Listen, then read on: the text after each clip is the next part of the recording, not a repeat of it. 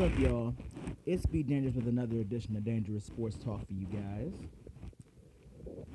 Okay, first things out first. I woke up late this morning just to see that Mr. Hank Aaron, the original home run king, passed away this morning. I learned about Hank Aaron at a fairly young age, like maybe when I was shit six or seven or so, because I had TBS here at my house, and of course the station is based in Atlanta, so they covered Braves games. They talked about Hank Aaron endearingly all the time because he played in an era in a time period where racism was running rampant and it was just the fucking normal. And he still handled himself with dignity and pure class. And I've heard a lot of people say that he was a gentleman, he was a good man. And I don't doubt that at all. And the ultimate and the ultimate sign of greatness is if you could come up as a black athlete in those time periods and still find a way to rise above it and be great, that's the true testament to his greatness. Not even just what he did on the baseball diamond. Because Hank, ah, damn. Hank Aaron was a man who was absolutely dignified. He carried himself like a king. He definitely deserves the name king. And he actually passed at 86 today. So it's definitely, definitely, definitely a sad day for Atlanta Braves fans, especially Atlanta Braves fans of old that have been around that long and have been around for everything. So to lose a legend like him is nothing short of nothing short of heartbreaking. But he definitely lived his life to the to the fullest. He accomplished things that nobody probably thought a black athlete could accomplish at that time. So rest in peace to Mr. Aaron and I definitely am praying for his family, friends, and his fans. now, I actually have two pieces of Laker history to talk about. The first one being this is the anniversary of Kobe's 81 point game. I literally remember sitting here in my room watching that game, and I had no voice by the end. Went to school the next day, hoarse as fuck. Because everybody was talking about, oh, Kobe's having a good game, this and this and that. But I didn't know how good it was until I seen he had had like what, 50 points or so? 50 points, yeah. It was absolutely crazy to watch all that because the Lakers were mediocre, to say the very least and they were down to the Toronto Raptors of all teams at the time. And that's where the shade to Jalen Rose comes in because he was supposed to be guarding Kobe.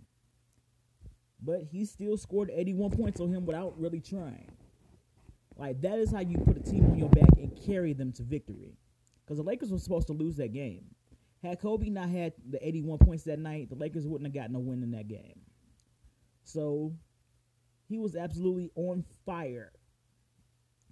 And of course, the last two points that he scored were from the line, as always.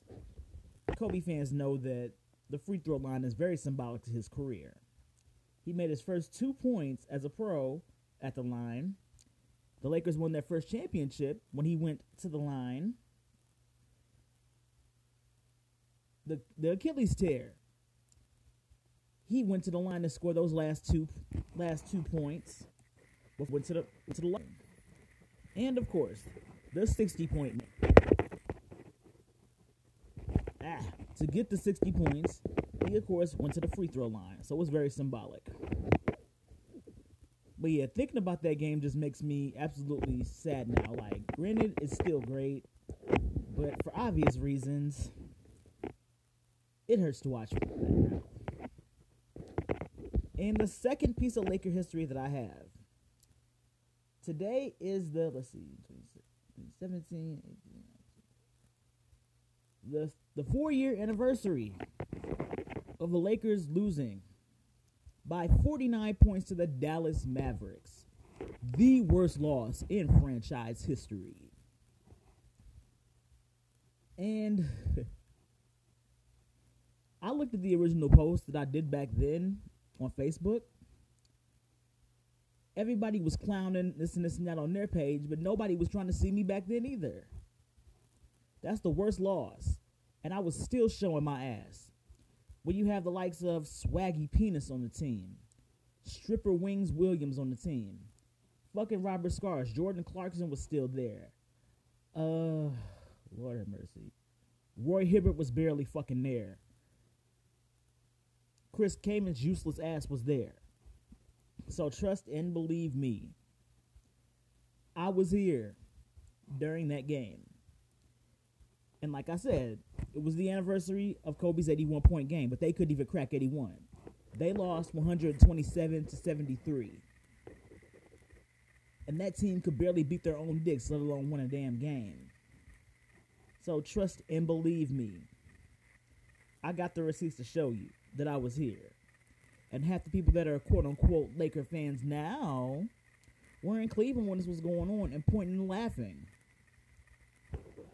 So I don't want nobody to tell me shit about not being a real fan. Because I was here for when the Lakers had the worst to offer in that. And they had also lost by 48 points to the to the Utah Jazz. When shit like that was going on, I was just as loud, if not louder, than I am now when it comes to the Lakers. I was roasting left and right.